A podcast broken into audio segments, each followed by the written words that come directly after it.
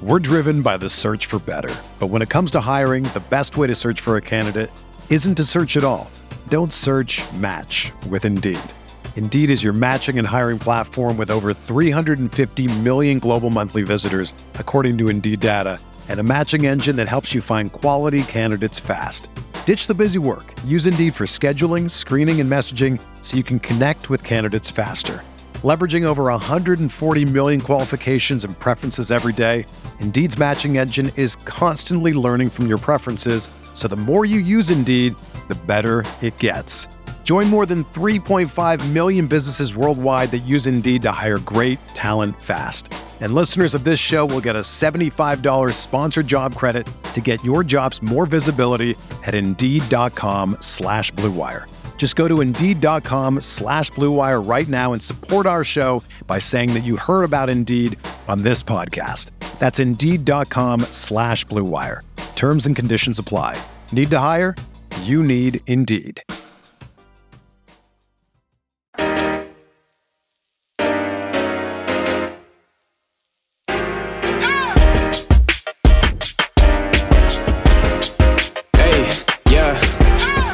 Like Kobe in the fourth quarter. This is the Dane Moore NBA podcast brought to you by Blue Wire Podcasts. Recording this on Monday afternoon with Chris Hine of the Star Tribune, Timberwolves beat writer. Chris wrote an excellent piece on Anthony Edwards and his background coming from Atlanta. Chris, you traveled to Atlanta over the All Star break to put together your reporting on this story. Uh, there, there's, there's a ton of details that are new to all of us with Ant and and these people that kind of shaped him in Atlanta. So I first and foremost recommend everybody going to read this piece. I think it's probably the longest article you, have ever written It for, is. for the Star Tribune. I, I, I think it is. Yeah, I I wrote one that was longer in, at the Chicago Tribune, and maybe one or two others, but this is the longest piece I've written for the Star Tribune in my four years here. Yes. the first thing is I'm reading through that. There's like five different families that you talked to who who were instrumental in in Ant's life, and and all these other mentors and people that that came through through his life. And so, how I think about it is, you had to talk to a, a ton of people here and go to Atlanta. It's called O- what what was the name of the the Oakland, area? Oakland City, um, and uh, I, I didn't go to there specifically. Um, I was I really I rented a car, and I was just driving around Atlanta for about four days, just Over the All-Star break. texting all these people. I I really wanted to to talk to these people in person because those are the best conversations, right? 100%. And when you're doing a story like this, I didn't want to just do it over the phone with them. I wanted to meet them in person. Um, and there were people that I spoke to that weren't quoted in the piece just for the sake of trying to keep this somewhat short. I, I left some people out that I actually drove around and spoke to. Um, that, that happens sometimes when you do stories like this.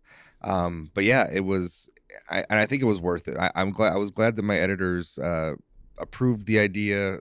They spent the money because you know it's it, it's cost money for me to go down there and and and do this. So I was glad that and the space and the paper looked like to give it the design and the look. Everything looked great. It was kind of what I had envisioned when I pitched this story to them back in maybe late January or so. Right. I mean, you and I have been Mhm. talking about this a little bit. I knew I knew this was was coming from you, and was was curious to see how you you put it together because I think it is a different context. You're the only one of us who has know, physically traveled to Atlanta to to see you know where he grew up, and I, I think being there in the story seemed to, or you having been there, painted the story a little bit more and where these places were and and and what they looked like. And i think the the most interesting one to me and it was new information was of the the former vikings player Yes. who he kind of grew up with his name was Chris chris, Chris, hinton Hinton. Yep. Yep.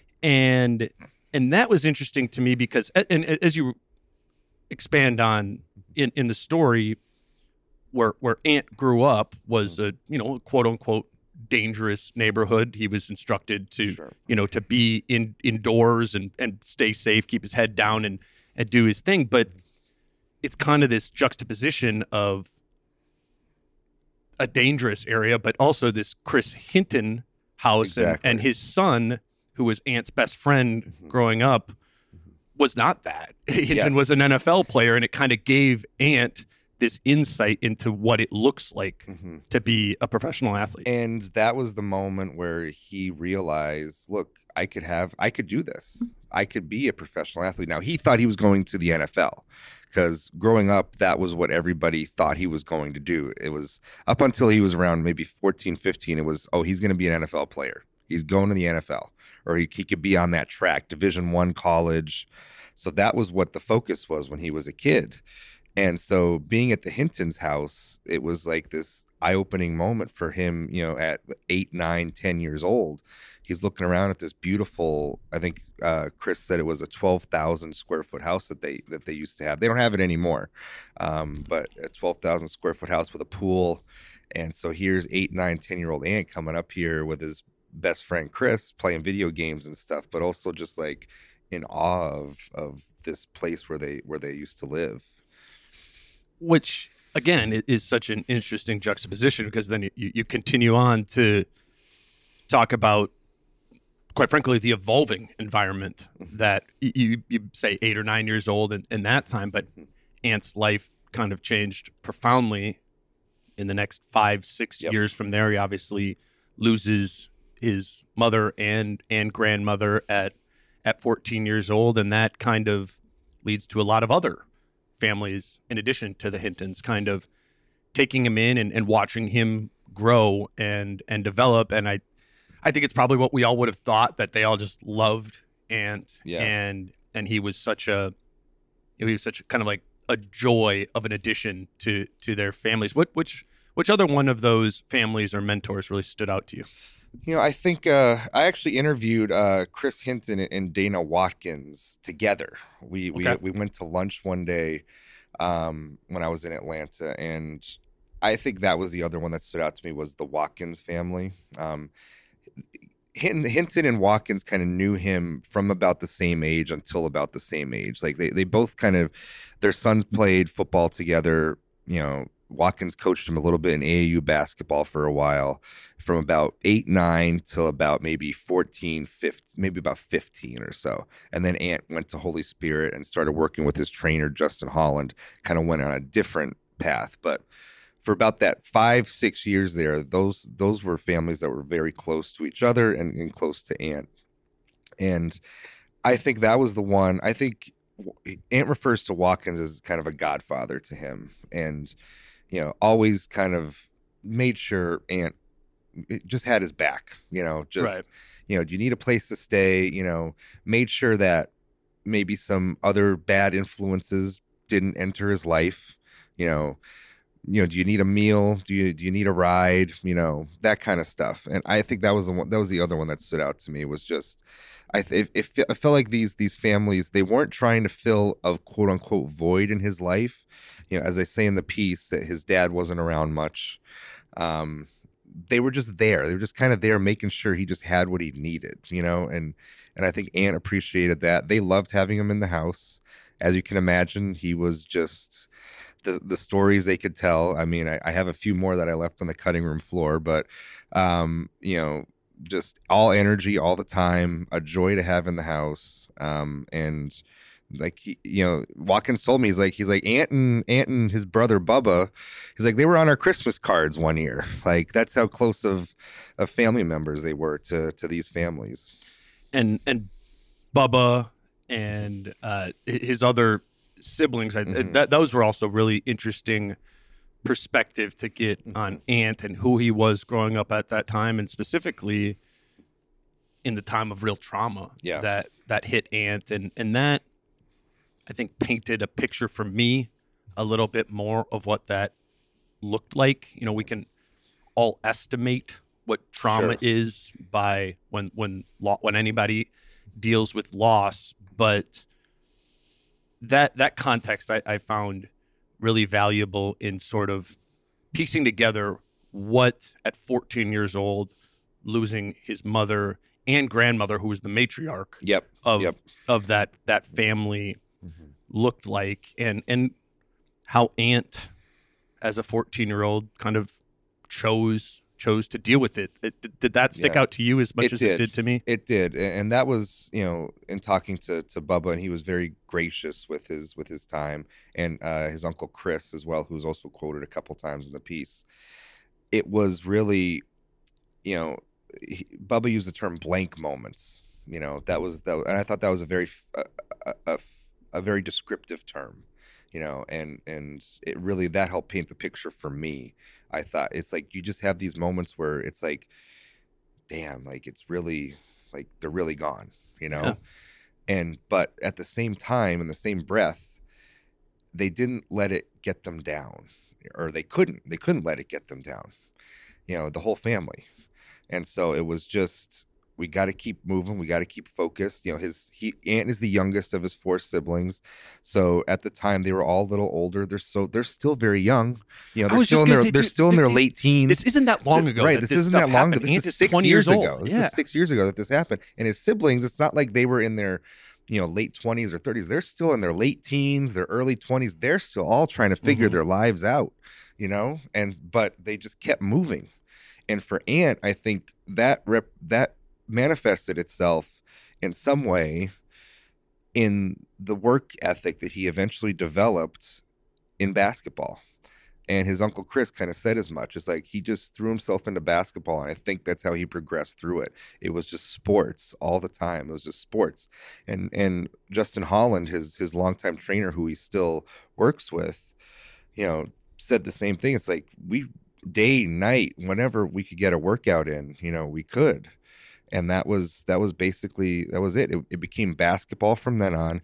He got injured in football in his freshman year, said, I don't want to do this anymore, focused on basketball. And by his sophomore year, was that was the year that everybody around him said, Oh shoot, like like okay, he's not just a good basketball player, but he's a great basketball player. And he that's when he really made the leap and and was really on the path to where he got to today. which is again really good context on the, Mhm. the football stuff because Mhm. as we all remember that sort of infamous ESPN article that that came out right when right before the Right draft before the draft. Yeah. and and you know and Ant said in that that basketball or football is his is his favorite sport and all this and that that was his dream and that as you're reporting details it was his favorite sport right. it didn't stay that way Yes. it, it did shift in ninth grade, which, Mhm.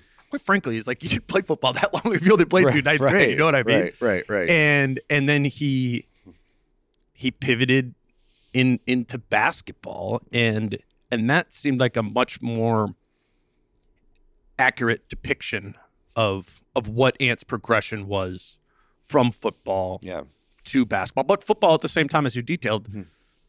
You know that that also kind of laid the the groundwork of being an athlete, Correct, being being in, in in sports in that way too. So where did And and you definitely see Yeah. it in, in how, you know, he comes into the NBA, you know, very well built. You know, Yeah. yeah, yeah. it looks like a football player. right exactly yeah yeah um so yeah that that was like and like i said that was that was the path for for until he was about 14 15 that's what everybody thought he was going to do they Right. thought it was going to be a football career for him and you know his friend chris hinton the son of the offensive lineman is now has Yeah, declared for the nfl draft and might be drafted in a couple of uh, when's the draft i don't Like even know week or so. I, I I don't pay attention to, Yeah. to that. Um, but he might be drafted in a couple in a couple days here. So go figure, right? Yeah, it is. it is interesting how that background of of football to basketball, and then basketball really became the focus. Yes. His sort of sophomore, but Mm-hmm. junior and senior seasons, Mhm. and he reclassified at Correct. that time.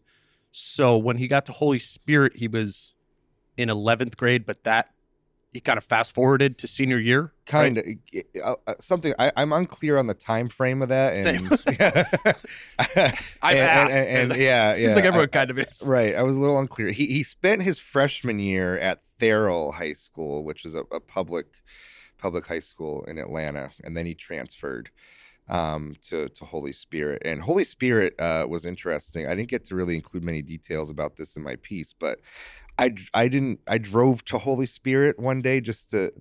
Uh, his coach told me like uh, just just go drive by the school. So I, I went and drove by the school, and it's like this little school kind of tucked in this more. Uh, it looks a pretty like a pretty affluent neighborhood, um, and I, I kind of understood like why. And, and I mentioned this in the piece, like why people at Holy Spirit. It was like they didn't really care that they had one of the potential top draft picks in the NBA in their backyard. They were uninterested. They were very. It's, they were like. Was, he said it was a very weird dynamic. It's like they didn't really know what, what was happening. There wasn't a.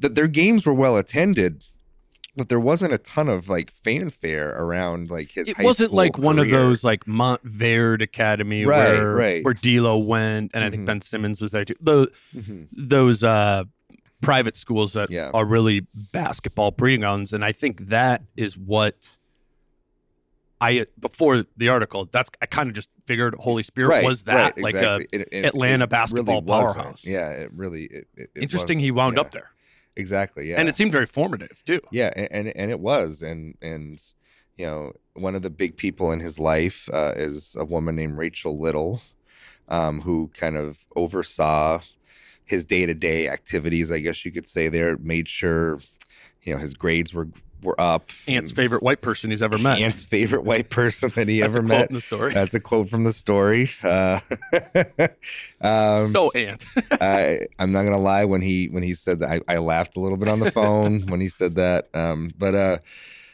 yeah, and so she was another one of these people that entered his life at that at that moment. Um, again, do you need a ride? Do you need a meal? Do you need a place to stay? You know, and, but at the same time, I think all these people they marveled at him as well, and like they just admired his character, his his makeup, his his courage and fortitude to overcome, you know, Sure. what he went through uh, with his mom and grandma dying. Um, and I think they all, I think he had an impact on them as well, much, as much as they uh, had an impact on him. and and it, we're, we're highlighting all these people, and you in, in the article highlight all these people who Mhm. Helped Ant get to where he is today. But Mhm. I, I think a lot of the credit goes to Ant himself. Absolutely, yeah, you know, yeah, yeah. for for And- putting in the work. That's what everybody said. Like You know? this is this is this kid was driven. You know, the the mantra that comes up. Everybody said this independently of each other, and that's why I put it in the story. It was like he always did what he had to do. That was the that was the phrase that kept coming up in my interviews with people. He did what he had to do. He got through. He he got good enough grades in school to to stay afloat. Yeah, he's very smart um, and he could probably be an a, you know a straight A student if he if he wasn't so devoted to basketball all the time. Um, he did what he had to do. You know, he just he he lived with different people. You know, he he lived with his uncle Drew, uh, one of his old right. uh, football coaches, a guy named Drew Banks, um, who's still very much in his life today. Um, just always did what he had to do. He kept his head down. Didn't let didn't let any sorrow or grief overtake him. Um, just didn't let any any other distractions in his life get in his way. Just always did what he had to do to accomplish this goal of getting, at first the NFL, but then the NBA. Yeah. Yeah, I mean, and and just uh, I mean, we've known Ant to the degree that a reporter knows Mhm. a, a player for for two years now, and I'll just say like, for me, pretty much since day one, not just the funny stuff, but like I've been impressed by Ant as a person Hundred percent. the the whole time, and that comes off with, um, like some social IQ, and maybe that you do see in the the way he handles press conferences and stuff. But he's also, it just sticks out to me that that he's smart and more cognizant of of everything. hmm Uh, he's he's a thinker that sort of comes off as joking, but yeah, yeah. but but he's not. He's he. I, I think he has a lot of depth to him, and I'm, I'm Mhm. just I'm very intrigued by him as a person. I always just find myself thinking about like, okay, yeah, this kid is 19 is rookie, 20 now, 20 years old right now, and I'm so fascinated to see who he becomes as a 25 year old yeah, you know, and we we've talked about that over the years with you know Andrew Wiggins and Karl-Anthony Towns, and they you know they you, come into the league as a teenager, Mhm. and you have all these these things put these, these pressures put on you as a teenager that are expectations of an adult, right. and and those and we all become quote unquote adults at like at a different age in terms of maturity and Mhm. stuff like that. And I'm just Mhm. I'm fascinated to see what Ant looks like Absolutely. and and and how he develops. Dude, what what comes to your mind with, with that and and how he's going to continue to grow as a as a person, You not know, just a basketball I- player. it's interesting. I, I, I- I think the term "old soul" was also thrown around a lot in that in that article, and I, I think in a lot of ways he's he's mature for his age. Um, sure. I think you I think you still see flashes of being a kid, and and and Like when he came over to our interview today in slippers. yeah, exactly. exactly. Yeah. You know, uh, like it's it's and and you know, one of the stories that Rachel Little told me was, you know, uh, he, he wanted her to drive his car and like Oh, yeah. he, he- and he was just very like his Lamborghini and he was and she said he was just like do you want to see my car? Let me let me show you my car. Like it's great. Come and come and drive my car. Like you know, like just very innocent in, in a Right. way too. And you know, I, I guess one thing that I'm curious about as he as he gets older is as as he gets older, that naturally comes with more of a leadership reign. You know, I think at 20 for his for his popular as he is, like it's so hard to step into a leadership void on an NBA basketball team. Well, and Even you already have his- two. Le- I mean, you already have you already have a, a couple guys that that fill that void. he could have oh, he could have over asserted himself. Right, this year. I kind of thought he was doing. Remember the beginning the, of the, beginning year? of the season, After that it, Pelicans it loss? definitely seemed Yeah. like he was going to be much more outspoken about things. Um, but he didn't. He wasn't that way as the season went on. Um, I, I, I am very curious to see how his leadership develops. It feels like he's a natural leader in that sense. And as he gets older, as he you know gets his inevitable next big contract, Right. and the cachet that comes with that, how does that how does that develop in him? And I think I think you know I don't I it seems like you don't have to worry too much about that because I think he's naturally that's what he gravitates towards that kind of role. it, it is. I mean, you look around the league at, at some. I mean, Zion as as a Mhm. comparison of like, look at where the the Pelicans are right now, and whatever the heck's going on with Yep. with with Zion there, and you know that's shaping up to be a situation where you're like, you don't even know if Zion's going to be on that team Yep. in in a couple years from now, and and you know that was always going to happen with some first overall pick was they'd you know leverage their way out of there and you probably were Yeah. like oh if that's going to happen it's probably going to happen to one of the bad teams like the kings or the pelican you know the small markets Right. like timberwolves right Right. and so I, I just remember that at the time when they when they drafted ant and i was like you know you, you can't mess this up Right. you know, you, you can't mess this up. And what what I think is impressive about what Chris Finch and Sachin Gupta Mhm. have have done this season is it doesn't feel like an environment that things could get messed up in. It seems very controlled, right? And and Ant is growing in it. He is taking on more of a leadership role. He has developed in in his second year, and so I think as a Timberwolves fan, I would imagine people are just pretty confident about the future and that or even he's talking today about Finch's extension. He's like, Mhm. you know, a long time here together. Yeah. I was like, yeah. but I think, you know, he he said, and Mhm. That's such just a powerful thing for this organization that Ant has this ceiling that we can't really define.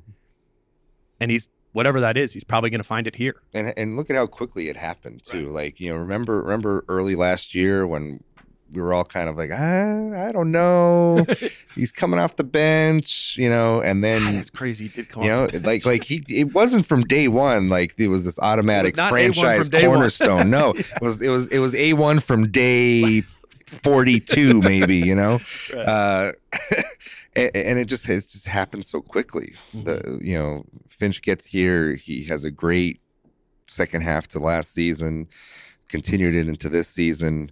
Um, and to your point about the environment, I think that I think what they have going on right now is is such a good thing, and I think if somebody steps out of line in terms of that environment, like they're the problem. And like it's on them to get back in line. You know what I mean? Yeah, like, yeah, like yeah. Not good necessarily like it's like they have this system. It's hard to explain, but it's like if somebody steps out of line, it's like everybody's kind of eh, incumbent upon them to like, hey, Get back. we're all trying. We're all trying to work towards the same goal here. Get back with us. Get back on the same page, and let's keep this moving forward. You know, which you may not may not have always had No. here or in other franchises. Totally. Yeah.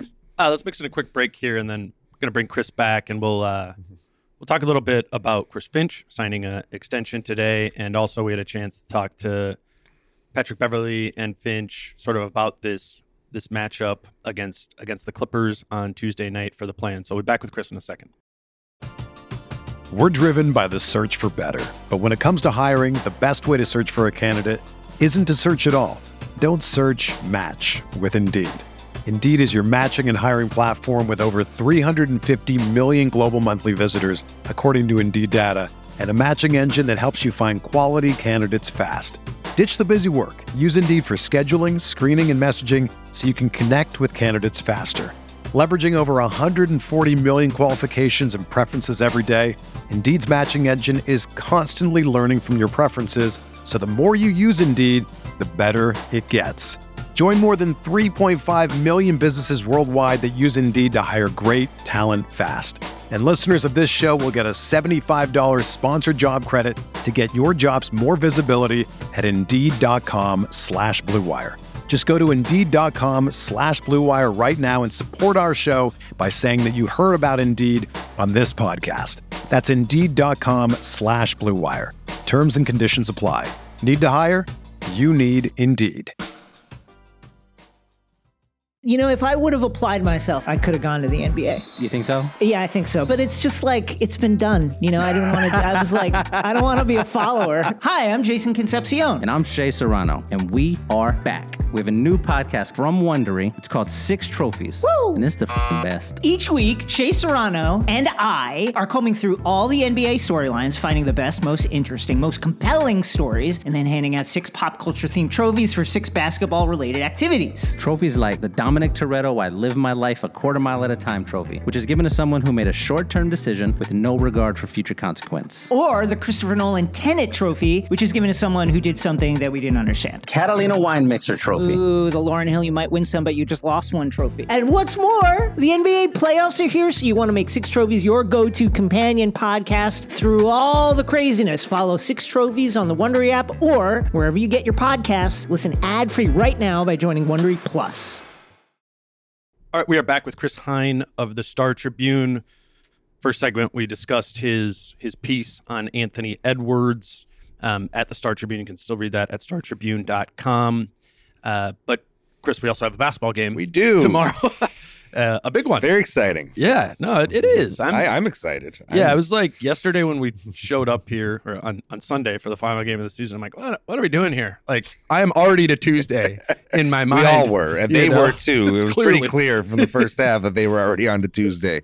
right um what happened today um Mm-hmm. sort of you know out of out of left field was was that chris finch re- received an extension today Mm-hmm. he talked about it to us after after practice about how it was something that the organization came to him about he still had time left on his you know his previous deal he was just Mm-hmm. Yeah. hired a year ago Yep, you know yep. but they they committed to him long term, which I don't think anyone's like, oh, I don't know if that's good. I mean, everyone is. Finch has a very high Q rating. Yes, yes. in- You're not going to see many people in the comments sections Like, I don't know blast, this blasting this extension. Correct. but but it's still Yeah. you know it's it's still a meaningful thing. It it signals right that they're going to continue to be building something. Finch Mm-hmm. has talked about this year as a, a first step in in building a foundation. So Mhm. just from you, I mean, nobody's around this team more than you are. How have you seen Chris Finch do those things he's talking about, doing what Sachin Gupta was saying today about Mm-hmm. how Finch has kind of employed this identity of of this team this season? I guess I guess the word I, I come back to a lot with him is just structure. Yeah, You know, whether it's offensive structure, whether it's defensive structure, whether it's structure in terms of personalities, personalities and holding people. There is structure in this organization where there wasn't before, on the Mhm. court and off the court, and that that is. When you talk to people around the NBA, that is what you need. You need structure for for these players to thrive. You know, talent without structure is not gonna is not gonna produce what you want it to. But if you channel everything and get everybody going in the right direction, that is the most important and powerful thing for for an NBA team, and that is what I think he has provided in his year plus on the job.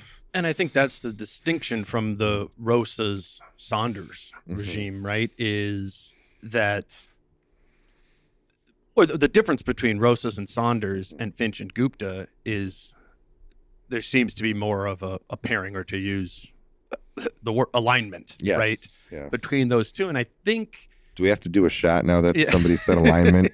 yes, of this coffee here. Um, I think that was a pretty big um, misstep for Rosas, or maybe he underestimated what. Like I, I'm very, it's a very fascinating hypothetical to be. Mhm. What would have it looked like if Chris Finch was the the head coach, hired as the head coach Yeah. in 2018-19, Right. That very first season that that Finch was here, and I, or that that Rosas was here, and I Mhm. think had that happened, everything would have taken a very would have been different in a whole lot of different ways because I think Rosas and Finch would have been aligned differently than Rosas and I, th- Saunders. I think so. I, th- I think you're right. Um, one of the things that, that I come back to, um, and this was a, a quote that Finch had, I think when we were talking to him about some of those weaker opponents that the Wolves were playing, like Portland, you know, the OKC, tanking Portland team, the OKC team, and and he had a quote about you know with some of these young teams, it's like there's you don't know what you really have because there's no like veterans out there. They're, they're just kind of running around you know and and doing things right? And again i come back to the word structure right? Um and i think back to that first rosas season with the that roster that he assembled before the massive changes at the trade deadline and i was like did you really did they learn anything that that first no, it, half a it- it year or felt like a quarters of the yeah, season? it felt like, Like, a and I don't know. I don't know. How, I don't know how it's different if Finch is in charge, or I don't know how those moves at the deadline are different if Finch is the coach and- Right. and not Saunders. It's it's hard to go It- back but, and but that's think, why it's but, a, like, that's what's an interesting you know, hypothetical because do, you, right. do you tank for two years? right exactly. or, or does, got or does Finch have place. more? You know, does he have a, maybe not more, but a different influence over over Rosas in terms of who he might bring in while you, while keeping in mind that you are still rebuilding. Mhm. like does the does the supporting cast look a little different than it did for those last for those two years and and that's why I go back to Gupta and Finch right Mhm. now, where something I've learned in, in covering the Mhm. NBA is the importance of it's a tandem of the Pobo and coach. The best ones are, and and I see that happening with Chris Finch and Sachin Gupta, and and so for me, as I think about this extension and what Chris Finch has been given today, I think about Gupta, and I think a, something that is fueling Chris Finch leading this team to have exceeded expectations is that relationship with Gupta and that that working relationship that those two have. And I don't I don't really understand how you can only extend Finch and not Gupta. I, I Gupta, think yeah. it I think you know, I think that should be together. I think it'll be a mistake if they don't. Not that there's not somebody else out there who's uh, of course there's other would be other good GM Right. candidates out there as well, but I don't think you could sleep on the value of those two being connected and I mean we've talked to both of those Yeah. guys. They love working together. and I Absolutely, feel I feel that yeah. that genuinely and so as, you know, Sachin's free agency or whatever comes up this summer, you know Yeah. that that's something that I think very much has to be factored in Mhm. is is if you take Sachin away, you've taken something away from Chris Finch, and Mhm. maybe maybe you can frame it as one step backwards to take three steps forward, but I'd be pretty concerned about that that step backwards. I would I would be too. I, I- I think I think you're you're spot on there. I think it is this you know one of the most harmonious relationships in the league. May, maybe I don't know. I think Um, so. Also, just because they're both egoless dudes. Yeah, exactly. And and so I- I think about all the possibilities that that might happen, you know, with Sachin, you know, and just the office of Pobo. You know, does Sachin assume that role? Does somebody else come in to that role with Sachin still a part of the organization? Does Sachin leave if they don't choose him for that? I mean, you know, there's a lot of possibilities that Right. can that can come up here in the next few weeks and months. Um, but to your point, and and you wonder, you know, what ownership what ownership is seeing, not just Glen, but also Lori and A Rod, you know, if they see things working well together, like wouldn't it make sense to just and you've just like you said extended the coach doesn't it make sense to to also in tandem make sure Well, there, there's for sure a connection there. There's Yeah, a, yeah, for sure yeah, a connection there, and part of the reason why Finch is having success this year is Gupta. They are Mhm, going to need mhm. to measure what that value is, and you know, you and I could sit here with microphones and, and say what it is, yep but they're going to have to measure that, and Mhm. and I think a big factor in whether Gupta is here Mm-hmm. long term is Finch vouching for him, and I think he will yeah thi- this summer to say, you know, this is the Mhm. this is the the person I want to work with, you know, going going forward. And Mhm. I mean, we're we're getting ahead of ourselves a little bit with the, with the play in tomorrow, but right right this is all. No matter what happened this Mhm. season, this off season, this coming summer Mhm. was going to be huge from a building of the organization Mm-hmm. standpoint, where you have this new ownership group's um, equity in the in the ownership of the organization growing. Yep. What is that? What influence do they have when they're now at forty percent, more than twenty percent, right moving towards that sixty percent ownership? Mhm. You have your president of ba- functionally interim president of basketball operations right now with a big question mark Mm-hmm. Yep. next to his name. I mean, it's like plus whatever however this Wolves season ends, this is not this is not their high point. Is not no Their the high point is coming. They're like eh, I mean, I'm not who knows, maybe they'll regress a little bit, but they have a they have a young team that everybody should be better. the, you know, arrow, the arrow's season. pointing up right right the arrow's pointing up And when the arrow is pointing up, it is imperative to be winning the offseason on the margins Mhm. and that sort of thing. And also just from trades and signings and everything this summer, like this is a critical time. So if it isn't again, I go, if it isn't Sachin, Mhm. who is it? Because they got to make a decision now. I mean, we're, we're talking about like the draft is draft is like mid June. two months and change away yeah yeah I I mean, and Gupta and his staff have been all over the Mm-hmm. and road. they've been the ones prepping for this it. draft the whole the whole time yeah I mean, maybe I have some bias of believing in Gupta or whatever, but I just think it would be. I think it would for sure be a step backwards if they went into this summer not having those Mhm. two guys at the top of the pecking order. I, I, I think I think you're right. I think just and just from a from this season and looking at what you know has gone on the last couple of years here, there's a lot of institutional knowledge just with the front office and some of these young players that they have all worked with and developed. So you know, guys like Jarred Vanderbilt, uh, Jaden McDaniels, Ant, you know, there's there's continuity in understanding these guys where their trajectories may or may not be going, you know, how much patience to have or not to have with them, what areas of their games they need to work on.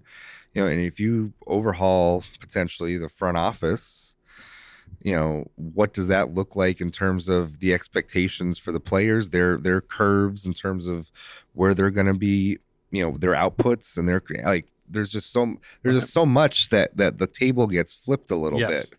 You know, I'm scared of that if, table. If some of the right, Yeah, but, like, I am, I, Right? you know. It just, You know, I it's mean, like, part it's of that like is you're, it's like you're building you're building a, a puzzle and somebody comes in and you know has Right. the, the potential you flip the table maybe the puzzle's still intact when it falls to the floor right and you can pick it back up and start piecing it back together Yeah. but maybe the puzzle breaks Right. apart when you flip the table and it hits the floor hmm you know who knows That's yeah, that's part of the concern. Let's let's talk a little bit about uh this this Clippers matchup, and we haven't had the chance to talk to that many of the players and, and coaches about it specifically because you know things basically they didn't weren't really going to talk about it until the regular season right was over. And now we have this super quick turnaround where Mhm. they're playing on Tuesday night. Mhm. But we did get a, a little bit of perspective from Finch and Pat Bev and Ant Mhm. today at practice. I think my my Ian's, Ian's perspective was, I'm not telling you guys anything. Yeah, I was just saying, I was just saying the, the perspective was we're keeping everything close to the vest. Yes, yes. And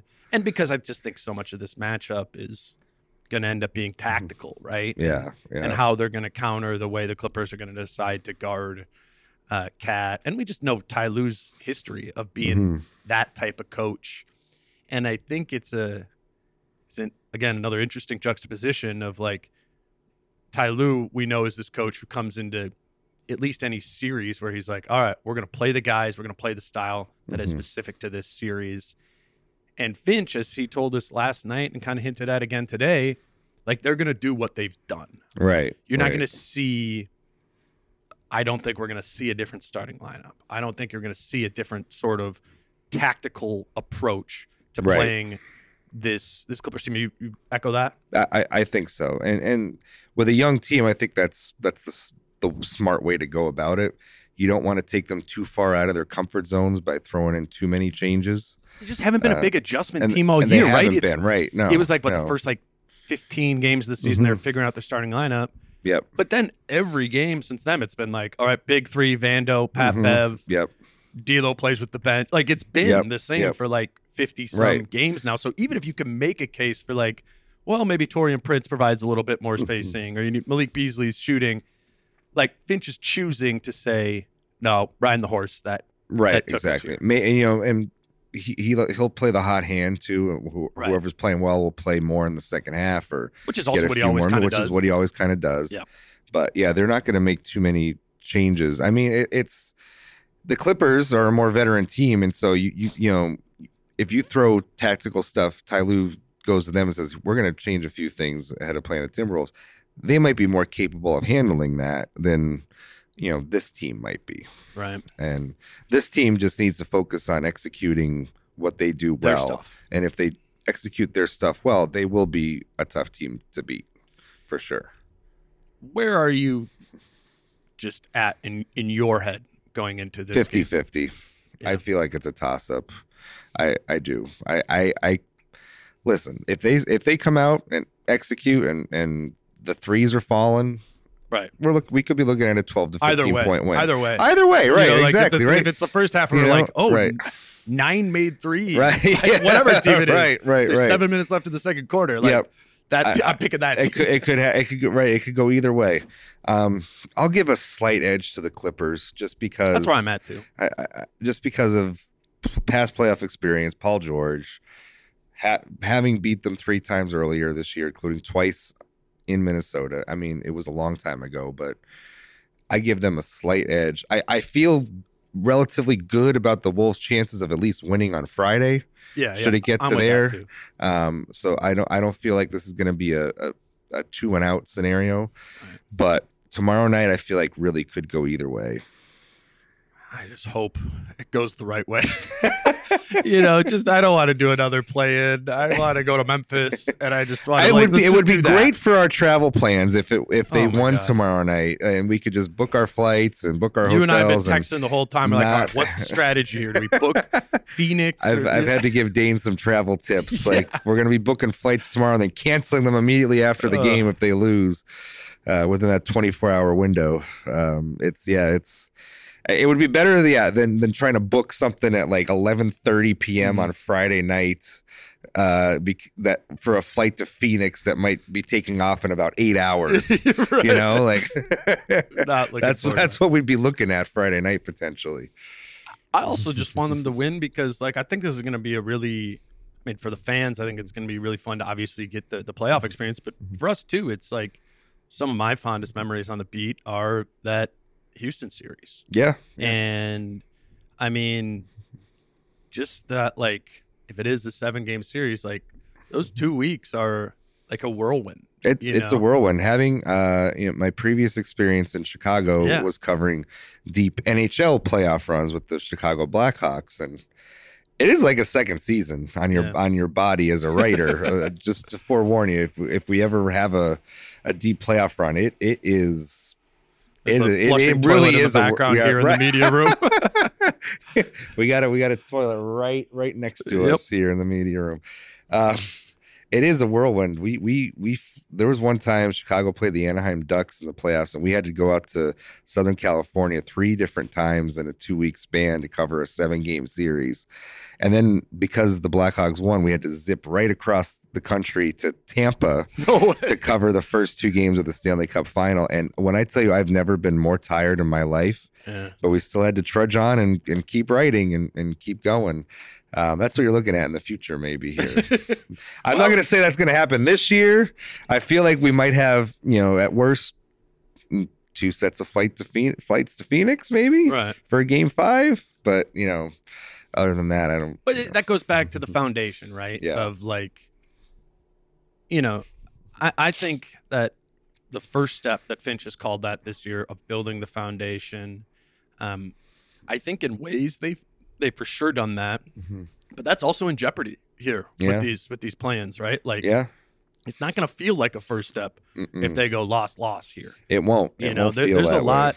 I think there's a lot when we talk about building this out Mhm. and and the next step it's, it's also why i think memphis is you know be way more valuable for them to play i wouldn't pick the wolves to win that Mhm. series but i'd probably pick it to go six That would be my pick too. You know? six game series. Yeah. and i again think that would have a ton of value for anthony edwards who Mhm. had you know didn't even make the ncaa tournament right when he was in right. in college like that Mhm. again having covered that rocket series Mhm. that taught me how valuable this that experience is for young players. I was always like, oh, you know, they always say like playoff Right. experience, but you know, having talked to Karl at that time or Wig and and and some of those guys who it was their it was their first experience. I think, I think a big part of what this is going to sound weird, but I think a big part of why KAT is having such a good Mhm.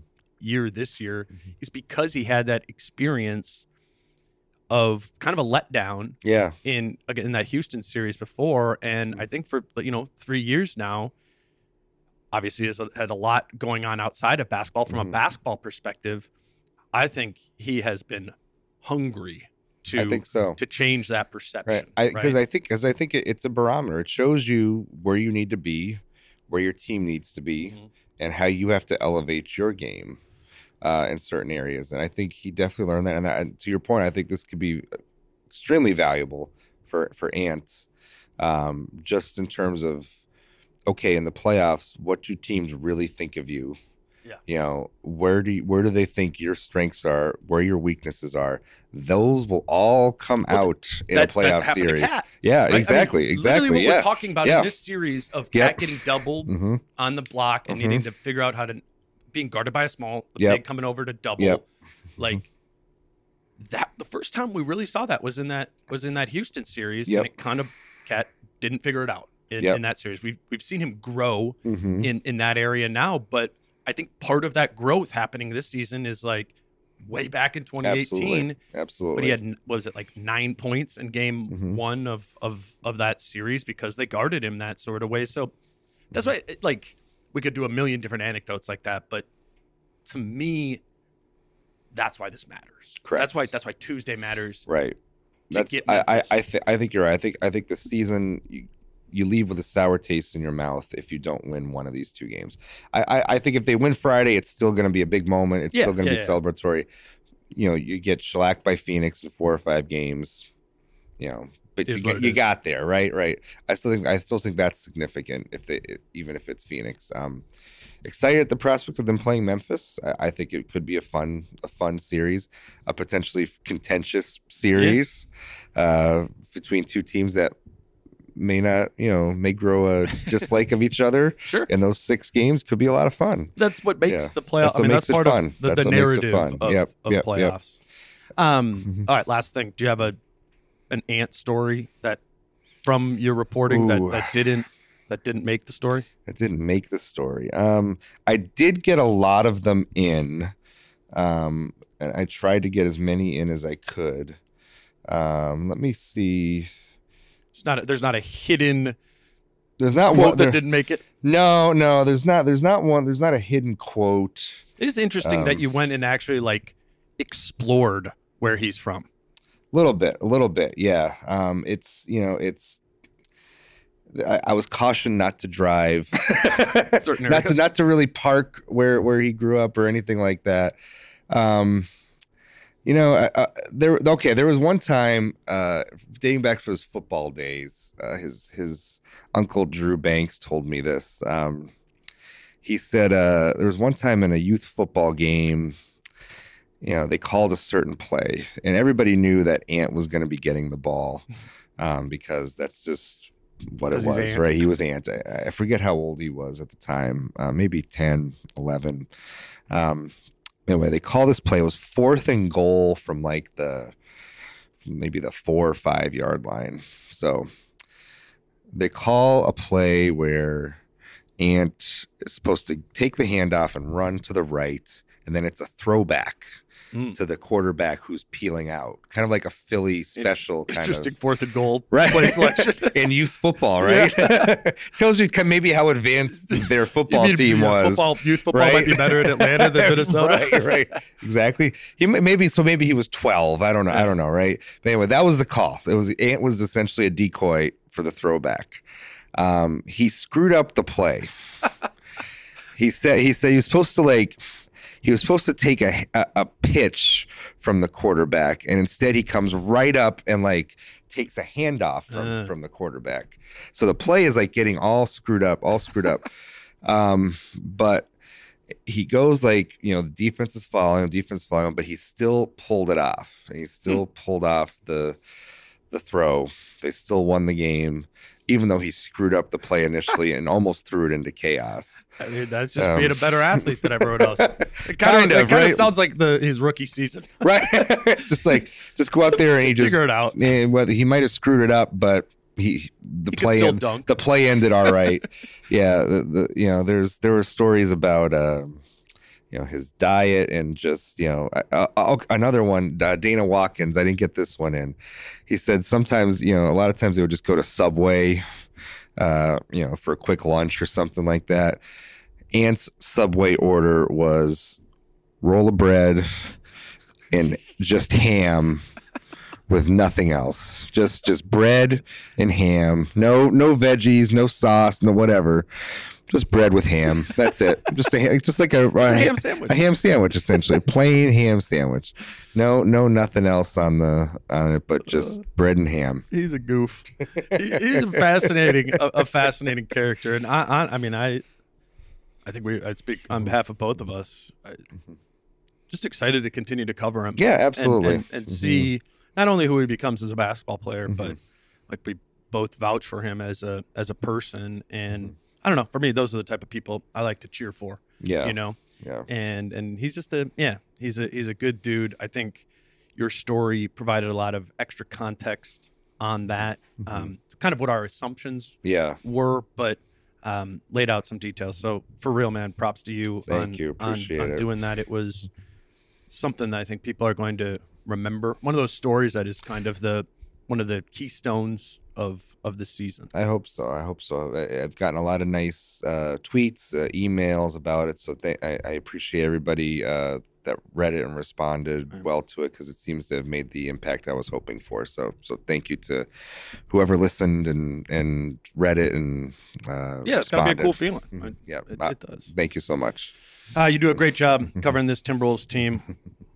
Maybe we have a lot more basketball Maybe. uh, ahead of us. Uh, we'll be in Memphis or Phoenix if, if we get there, and I look forward to covering that that series with you. We both kind of came onto the beat at the at the same time, and we've seen our fair share of L's. This is why this is why you, you get into this business. You want to cover big games. You want to cover playoff games. So I'm Yeah. I'm looking forward to it. Yeah. You, you know, it's it's going to be fun no matter no matter what happens. It's gonna be different. It's different. It's gonna be different, different, than a lot that's of the games that we've covered. Uh, in- Yes. in, in our careers here. So Absolutely.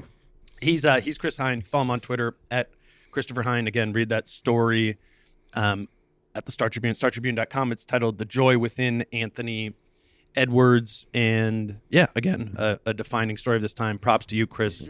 Follow him on Twitter. I will be back to talk to all of you after um, Tuesday night's game, whatever the result is there, and and we'll move on.